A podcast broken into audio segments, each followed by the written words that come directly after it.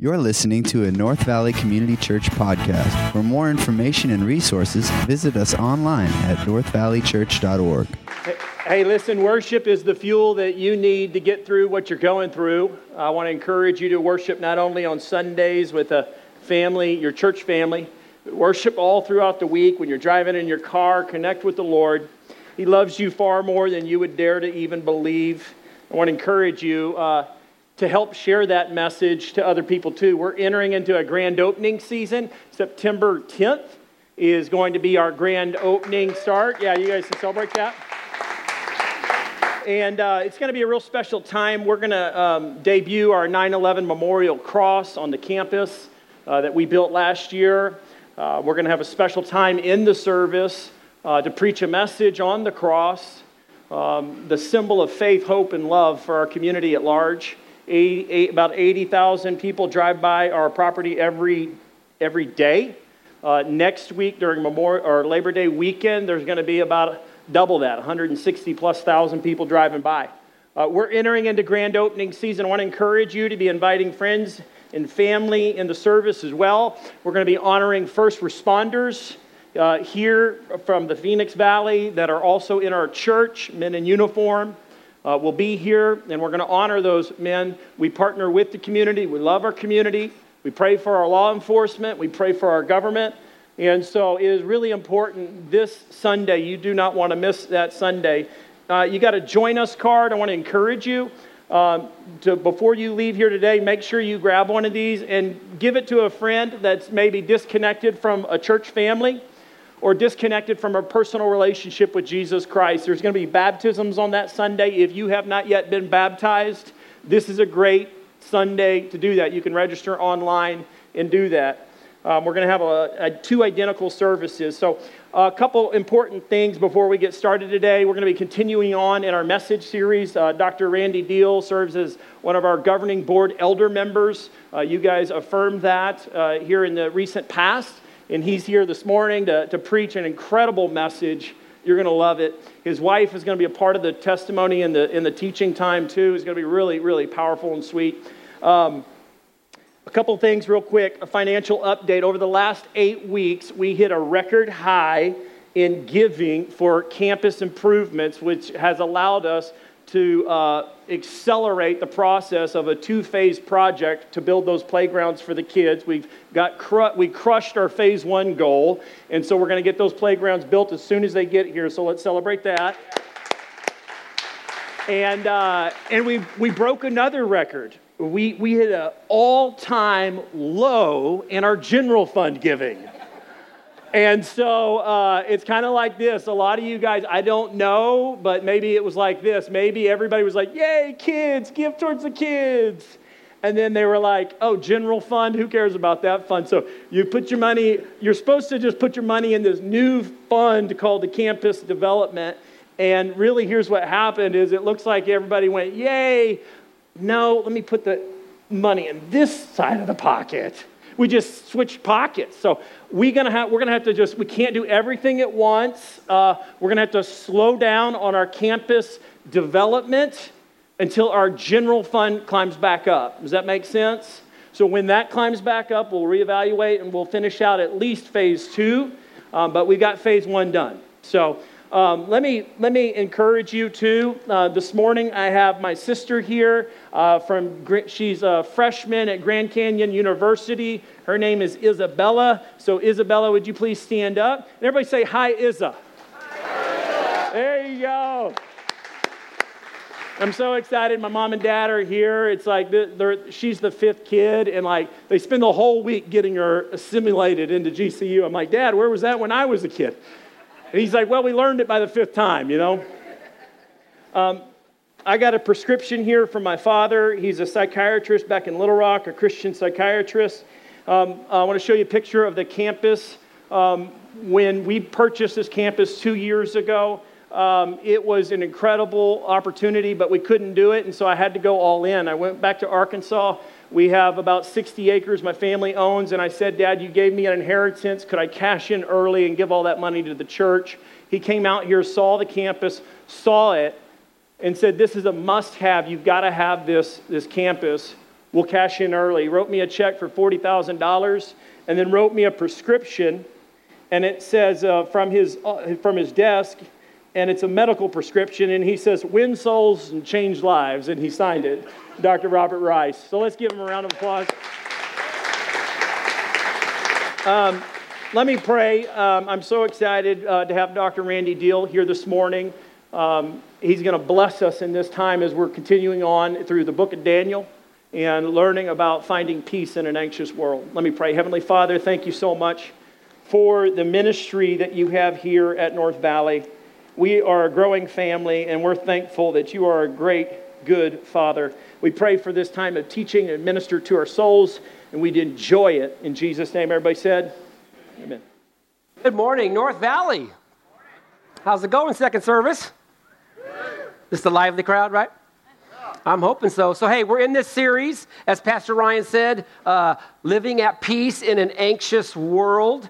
Um, and so, right away, just go to Daniel chapter 3 in your Bible or on your Bible app or on the YouVersion app or whatever you brought with you and just sort of hold that there. Uh, we're going to be in Daniel chapter 3. And so, if anybody, you know me um, intimately anyway, you know I, I, I like to find the humor in life and I like to find the comical side of life and the lighter side. And so, I thought I'd start right off with that. And so, I found some of these, uh, these memes and these cards online. And so, I wanted to share some of these with you. Uh, like this first one here I try not to worry about the future, so I take each day just one anxiety attack at a time right? Or like this one, me, what could possibly go wrong? Anxiety, I'm glad you asked, right? Uh, I'm, I am not anxious. I'm just extremely well educated about all the things that can go catastrophically wrong. Right? Some of you can totally relate. Um, or how about this one? My anxiety gives me anxiety. Right? Um, apart from the overwhelming anxiety and debilitating panic attacks, I think I'm pretty well adjusted. Right? Oh, and this last one come on, inner peace, I don't have all day. Right? and so we do live in an anxious world. We do. And you know, eh, many of you know that I'm also a pharmacist, and so I do drugs all week. I mean, I, I dispense drugs legally all week long. And so I know this all too well as a pharmacist and, and being in healthcare. Did you know that you know every year in pharmacy world we always track like what are the top 200 drugs being dispensed in all the pharmacies in our country? Or, or what's the top 100 um, 17% of the top 100 drugs that are dispensed in our country are for anxiety. In the top 10 drugs dispensed in our country 7 and 8 are for anxiety. Seventh and eighth place Anxiety disorders are the most common mental illness disorders diagnosed in the United States. Half of all employees from a range of industries report high levels of anxiety at work. Some of you are like, Amen. One out of every three adults age 18 to 54 in the United States have issues with anxiety. One out of three. That's over 70 million people. Half of all college students seek help for anxiety issues. Sorry, Isabella. Half of all North Americans take medications for anxiety. Not to mention all the recreational stuff that they try to self medicate with drugs, alcohol, and marijuana. We live in an anxious world, don't we? How do we live at peace in our anxious world? And that's why Pastor Ryan put this message series together Living at Peace in an Anxious World, looking at the life of Daniel. And so, if you missed week one or week two, I encourage you go online, go on the website, click on resources, messages, subscribe to the podcast on iTunes, and catch up. But week one, part one, we looked at, uh, Pastor Ryan talked about making it through the hard times and looking at Daniel chapter 1 and how God doesn't promise to bail you out, but to help you out. Um, he said God wants to help us get through what we're going through, right? He wants to help us get through what we're going through and how Daniel lived in peace in his anxious world with his, his unfailing conviction, his uncommon favor, unhindered persistence, unblemished faith, unusual test, unmeasurable blessing, and unlimited influence. And then last Sunday, he took us through Daniel chapter 2. Keep courage in the crisis.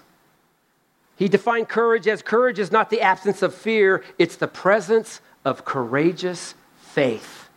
And that's what we're going to talk about today courageous faith and how we need to thrive, not just survive during the hard times. He took us through those eight essentials of how to keep courage in crisis, like keep your composure and be confident. Seek godly counsel, uh, give commendation, show compassion, give credit where it's due to God, courageously communicate, have godly coworkers. Today we land in Daniel 3.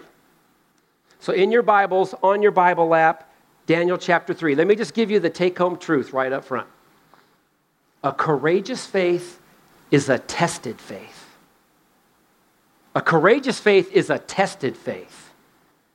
Daniel chapter 1, chapter 3, starting in verse 1. I'm going to read the entire chapter.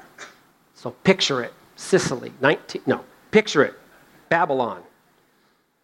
King Nebuchadnezzar made an image of gold whose height was 60 cubits and its breadth 6 cubits. He set it up on the plain of Dura in the province of Babylon. And then King Nebuchadnezzar sent to gather the satraps, the prefects, and the governors, the counselors, the treasurers, the justices, the magistrates, and all the officials of the provinces to come to the dedication of the image that King Nebuchadnezzar had set up. Verse 3 Then the satraps, the prefects, and the governors, the counselors, the treasurers, the justices, the magistrates, and all the officials of the provinces gathered for the dedication of the image that King Nebuchadnezzar had set up, and they stood before the image that King Nebuchadnezzar had set up. Verse 4 And the herald proclaimed aloud, You are commanded, O peoples, nations, and languages, that when you hear, the sound of the horn, the pipe, the lyre, the trigon, the harp, the bagpipe, and every kind of music, you are to fall down and worship the golden image that King Nebuchadnezzar had set up. And whoever does not fall down and worship shall immediately be cast into a burning fiery furnace. Therefore, as soon as all the peoples heard the sound of the horn, pipe, lyre, trigon, harp, bagpipe, and every kind of music, all the peoples, nations, and languages fell down, and they worshiped the golden image that King Nebuchadnezzar had set up. Verse 8 Therefore, at that time, certain Chaldeans came forward and maliciously accused the Jews. They declared to King Nebuchadnezzar, O king, live forever. You, O king, have made a decree that every man who hears the sound of the horn, pipe, lyre, trigon, harp, bagpipe, no guitar, no drums, no bass, that's cool, um, and every kind of music shall fall down and worship the golden image. And whoever does not fall down and worship shall be cast into a burning fire or furnace. Well, there are certain Jews whom you have appointed over the affairs of the province of Babylon Shadrach, Meshach, and Abednego. These men, O king, pay no attention to you. They do not serve your gods or worship the golden image that you have set up. Verse 13 Then Nebuchadnezzar, in furious rage, commanded that Shadrach, Meshach, and Abednego be brought. So they brought these men before the king. Nebuchadnezzar answered and said to them, Is it true? Is it true, O Shadrach, Meshach, and Abednego, that you do not serve my gods or worship the golden image that I have set up? Now, if you are ready, when you hear the sound of the horn, pipe, lyre, trigon, harp, bagpipe, and every kind of music, to fall down and worship the image that I have made, well and good. But if you do not worship, you shall immediately be cast into a burning fiery furnace. And who, who, he should not have asked this question.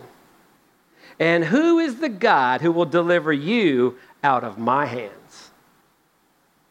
Verse 16. Verse 16, 17, 18. These are the key verses for this morning.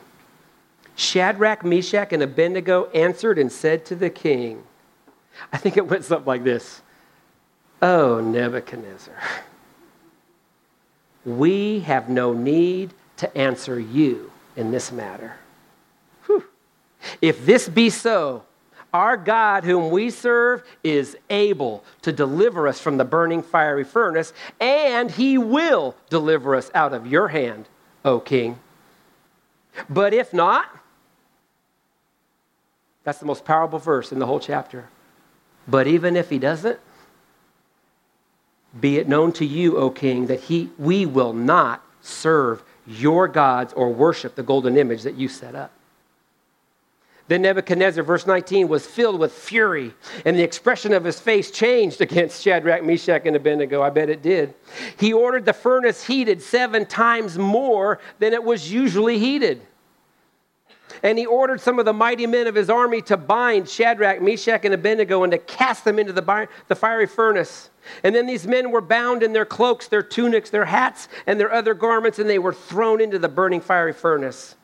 Because the king's order was urgent and the furnace overheated, the flame of the fire killed those men who took up Shadrach, Meshach, and Abednego. And these three men, Shadrach, Meshach, and Abednego, fell bound into the fiery furnace. But then verse 24 comes. Then King Nebuchadnezzar was astonished, and he rose up in haste.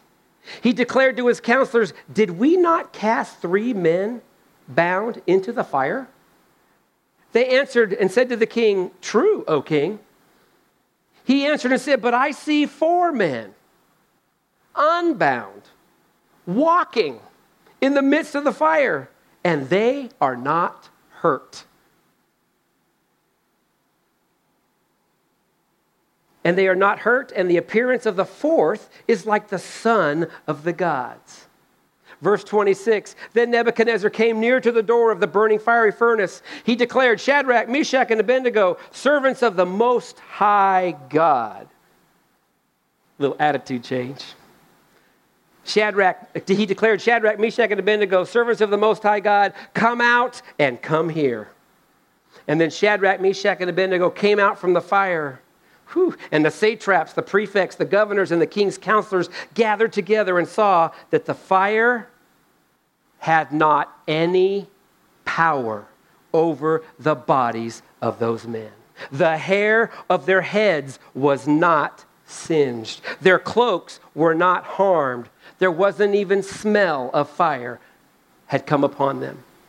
Verse 28 Nebuchadnezzar answered and said, Blessed be the God of Shadrach, Meshach, and Abednego, who has sent his angel and delivered his servants who trusted in him and set aside the king's command and yielded up their bodies rather than serve and worship any God except their own God.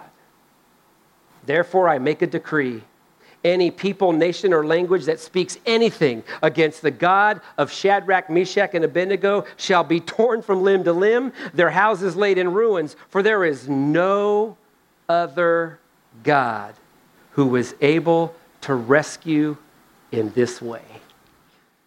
Then the king promoted Shadrach, Meshach, and Abednego in the province of Babylon. We could close in prayer right now. See, the reality is, many of us sitting in this room today may be going through a difficult time. One pastor friend of mine says, You're either coming out of a hard time, you're in the middle of a hard time, or you're going to go into a hard time. Amen? All of us, even as Christians, we believe we shouldn't have to suffer. Why do we have to go through these trials? Why do we have to go through this suffering? But Jesus said it himself in John 16 33. He said, I have said these things to you, that in me you may have peace. In the world you will have tribulation. Thanks, Jesus. But take heart. I have overcome the world.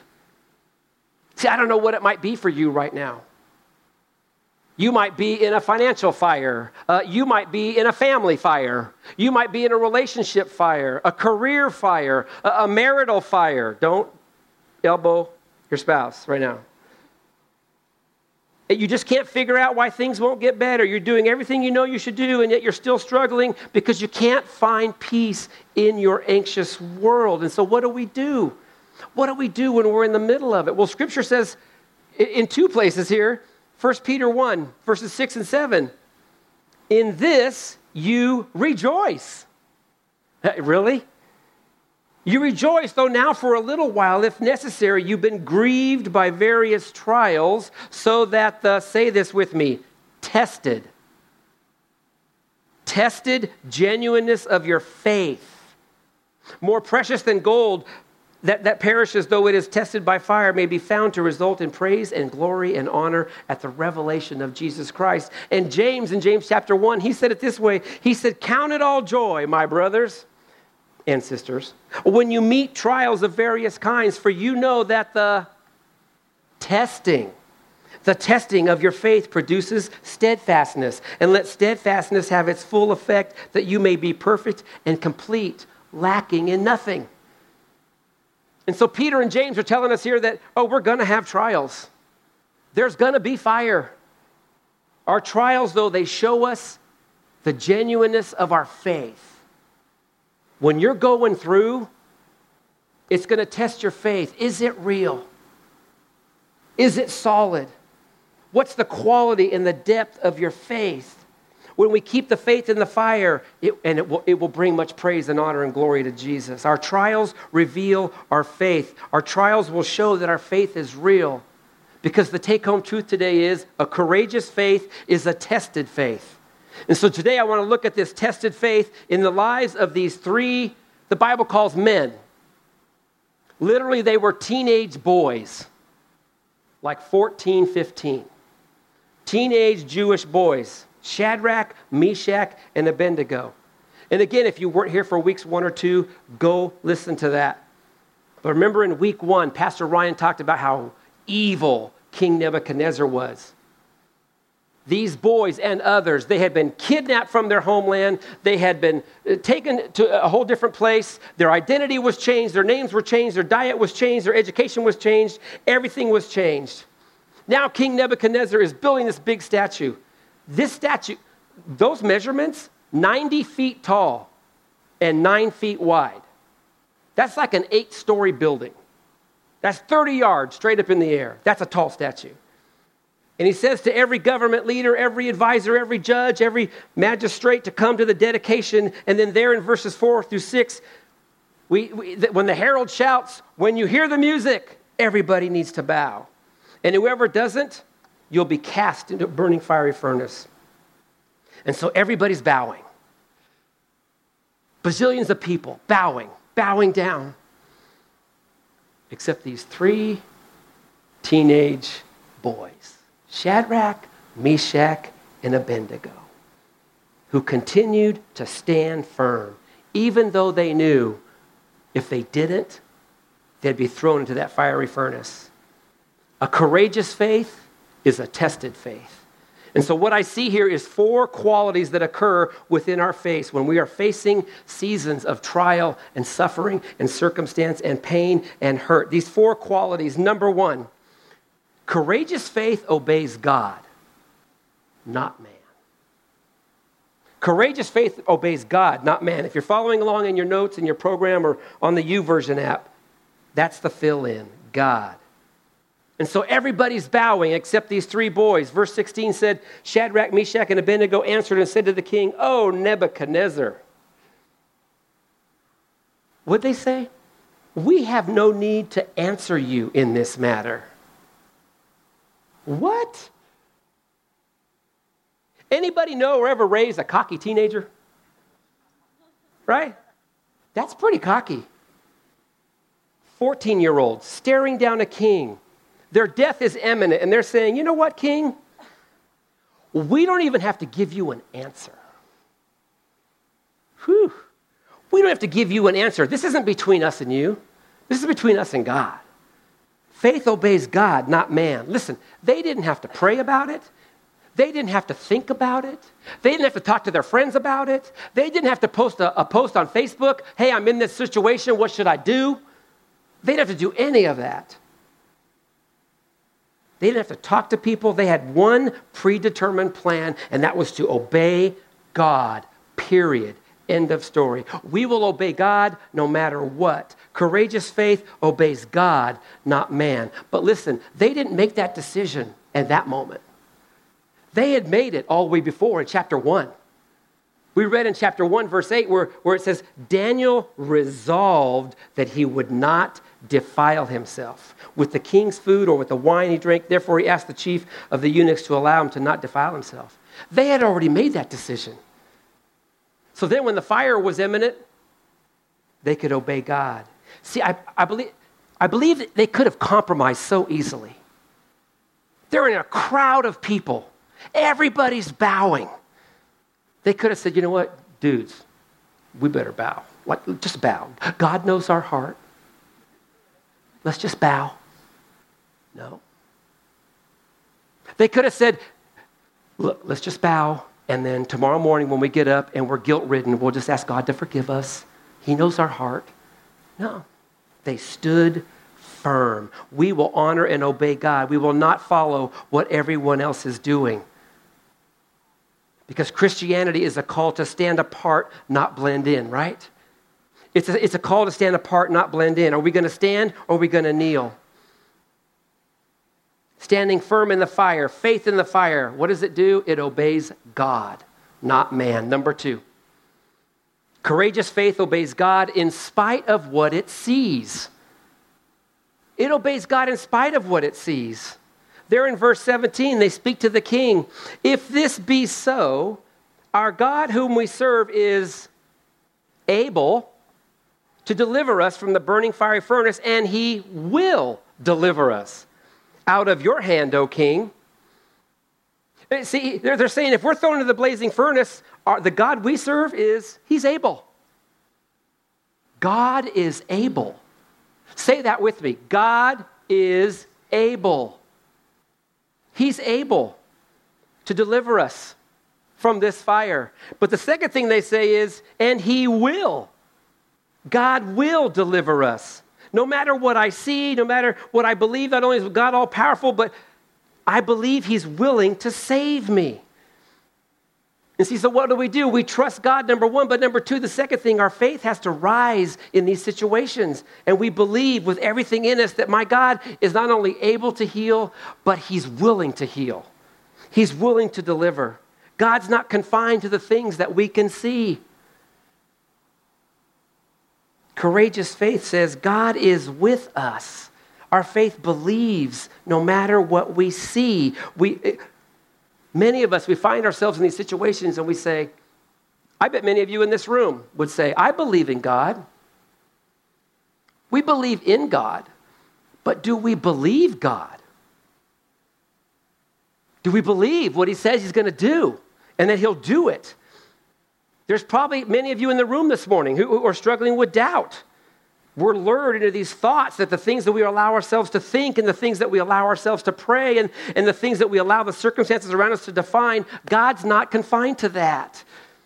Right? What does Hebrews 11:1 tell us? Now faith is the assurance of things hoped for, the convictions of things not seen. I mean, let's be honest, the, when we're in the middle of something, the hardest question is what if God doesn't do what I'm believing Him to do. What if He doesn't do it? What if you're believing God to heal someone and they die anyway? What if you're believing God to, to bring your kid back to the faith and they seem to just get sucked further into their addiction and their rebellion? What, what, do, you, what do you do then? I love what Pastor Tozer says. This is worth writing down. While it looks like things are out of control, behind the scenes, there is a God who hasn't surrendered his authority. You hear what that's saying? A courageous faith obeys God, not man. A courageous faith obeys God in spite of what it sees. Number three, courageous faith trusts. Oh, and this is going to be the hard one for some of you, I know. Courageous faith trusts God with the outcome. Trust God with the outcome. The outcome is God's. And see, that's key here because living out what God's called us to do, the, the life that He's purposed uh, for us to live, that's our job. And that's where our job ends in obedience. The rest is up to Him. What God does after that is where His job begins. Our job is to be obedient, His job is the outcome. What we read there in Daniel in verse uh, 18, I love this. Now remember, these guys, they're, they're, these 14 year old boys are staring down this king saying, I believe my God is able, I believe my God is willing. And then, verse 18, but if not, even if he doesn't, even if we still end up in the fire, even if he doesn't, we will not serve your gods or worship the golden image that you have set up. We will not. In other words, even if, even if my God will save me, I believe my God wants to save me, but even if he doesn't, we want to make it very clear to you, O King, we will never, never, ever, ever bow down to you. Never. That's courageous faith. We will do what is right before God and we will trust Him with the outcome. Now, it's super easy for us to look at that and go, well, we know the outcome because we just read the whole chapter. We know what happens. They didn't. They didn't know what was about to happen. In fact, the king gets so mad, he turns up the heat. He turns up the furnace seven times hotter than normal. He orders the soldiers to bind them up, they bind their hands and throw them into the furnace. They're going to be killed. The furnace was so hot, we read there the soldiers that actually threw them into the furnace burned up and died. That's hot. But then, verse 24. Then King Nebuchadnezzar was astonished and rose up in haste. He declared to his counselors, Did we not cast three bound into the fire? I see four. I see four men unbound, walking in the midst of the fire, and they are not hurt. And the fourth is the appearance of the Son of the God, that, the Son of Man, Jesus himself. I love what Pastor Furtick says. He says, The presence of trouble does not prove the absence of God. Amen. The presence of trouble does not prove the absence of God. Listen, God will show you his power in all kinds of different ways through the course of your life, but you will know his presence. That tangible reality of the presence of Christ best when we are in the fire, when we're in the midst of it, when we're in the fire. So, some of you are facing a fire right now, some big, some small, and you're begging God to deliver you from this suffering. God, take this away. Deliver me, God, from, from this hurt, this pain. But could I propose this morning that perhaps the very thing that, that, that the very thing you want God to remove from you could be the very thing he wants to use to set you free? To set you free. God will use everything. Right? Romans 8 28. And we know that for those who love God, all things work together for good. But the verse doesn't stop there. For those who are called according to his purpose. Listen, God does not deliver us from the fire, God delivers us in the fire. Let's say that together. God does not deliver us from the fire, God delivers us in the fire. Courageous faith obeys God, not man. Courageous faith obeys God in spite of what it sees. Courageous faith trusts God with the outcome. And here's why I know this is absolutely true. Because my wife and I, we live this. There was a time period at the end of last year where we went through some fires, and the fires kept getting hotter and hotter and hotter. There were times, I'll be honest, it felt like I would have rather got burned up in a fire because it felt like hell, because at least if I was burned up and dead, it would be over. But you got to hear what God did. Honey, would you come up? All right, welcome my wife.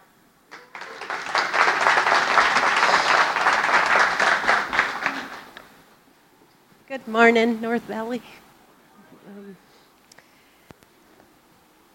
well, our fiery furnace uh, season started uh, in August um, Of last year. la- of last year. Um, our granddaughter, Layla Grace, was uh, born with Down syndrome, and um, three, she had three holes in her heart um, also.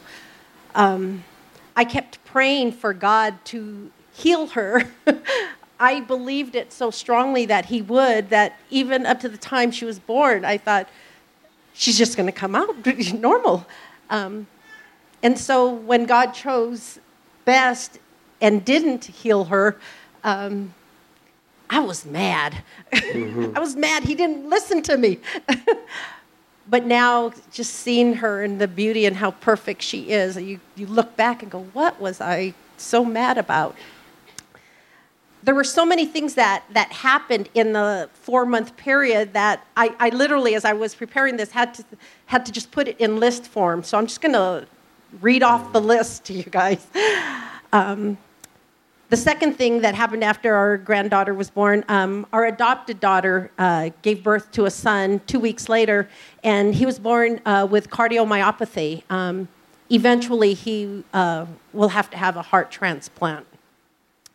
Our um, beloved Mama Sharon died from colon cancer. Randy's dad was diagnosed with a brain tumor and had brain surgery one night I wake up um, in the middle of the night and my heart is feels like it's just gonna jump out of my chest. It's pounding so hard, and uh, took about two hours for it to uh, go back to normal. Then my cousin is found dead in her bed, and we're the same age. Then our nephew um, started going blind and deaf, and they couldn't um, find out what the disease was, and he was at Stanford in California, and he's only 32 years old. Mind you, this is all going on in a four month period.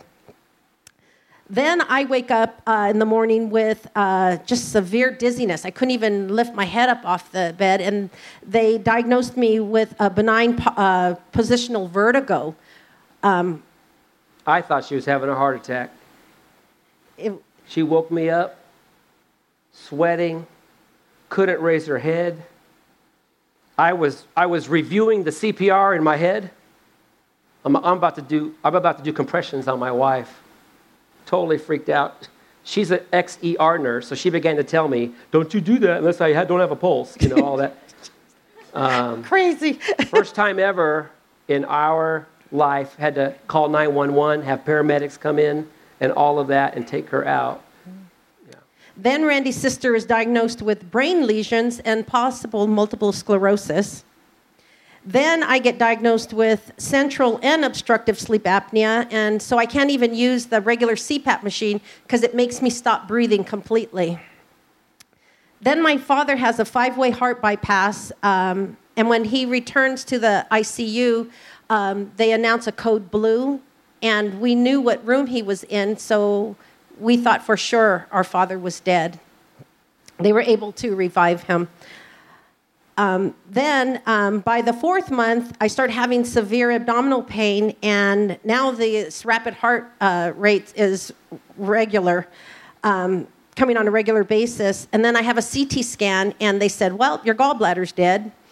And uh, by the way, we also found a splenic aneurysm. So, going through all that, listening to his sermon, I looked nothing like Shadrach, Meshach, and Abednego. I was scared. I had, I, I felt like, what is going on? Um, so to sum it up, I think Randy took all the stress and I got the anxiety. Randy shared a verse earlier in James where it says, "Count it all joy, my brothers, when you when you meet trials of various kinds." And I read that and I thought, "Meet?" I felt like I was like beat up or accosted in some dark alley, not met with some trials. But I, it also says, "For you know that the testing of your faith produces steadfastness, which is perseverance and endurance." And looking back, I see now that is exactly what God was do- doing to us at that time.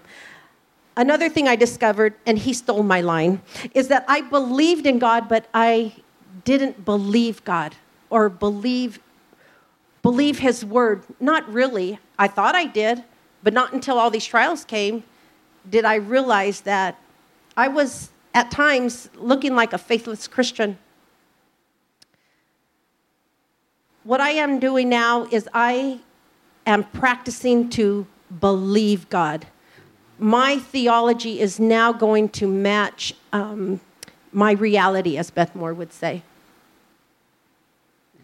One, one, th- one other thing that I just want to say is sometimes as Christians, we feel like we shouldn't have anxiety or, or not, you know, we should have this strong faith like, like how the, you know, the, like Shadrach, Meshach, and Abednego, but sometimes it's not like that. It is the, the trial that produces that faith in us. And um, I refuse to, to hide that I was a Christian with, with suffering from anxiety. And so ultimately, ultimately, I learned that my anxiety was not going to be a curse, but it was going to be a way for God to mold me into who He wanted me to be. Amen. Thank you, Lane.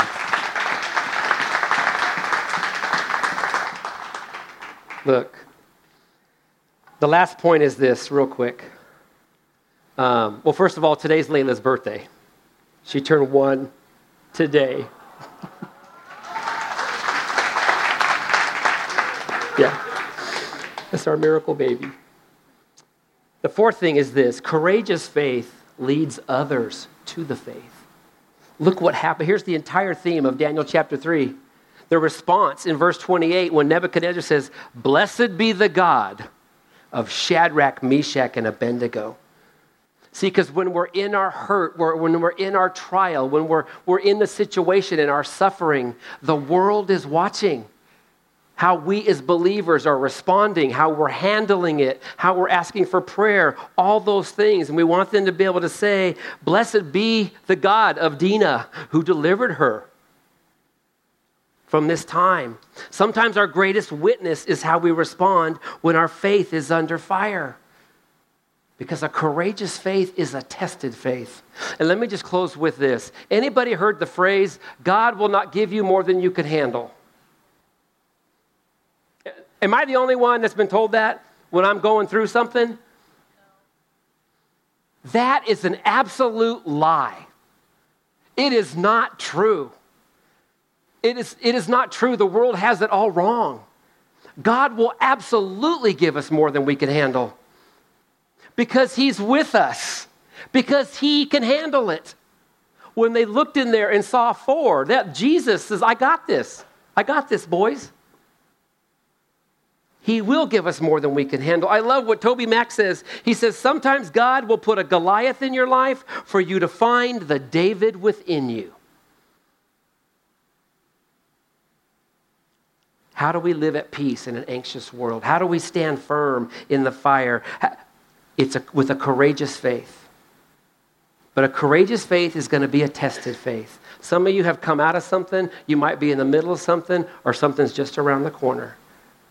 And so obey God no matter what. Obey God even with what you're seeing.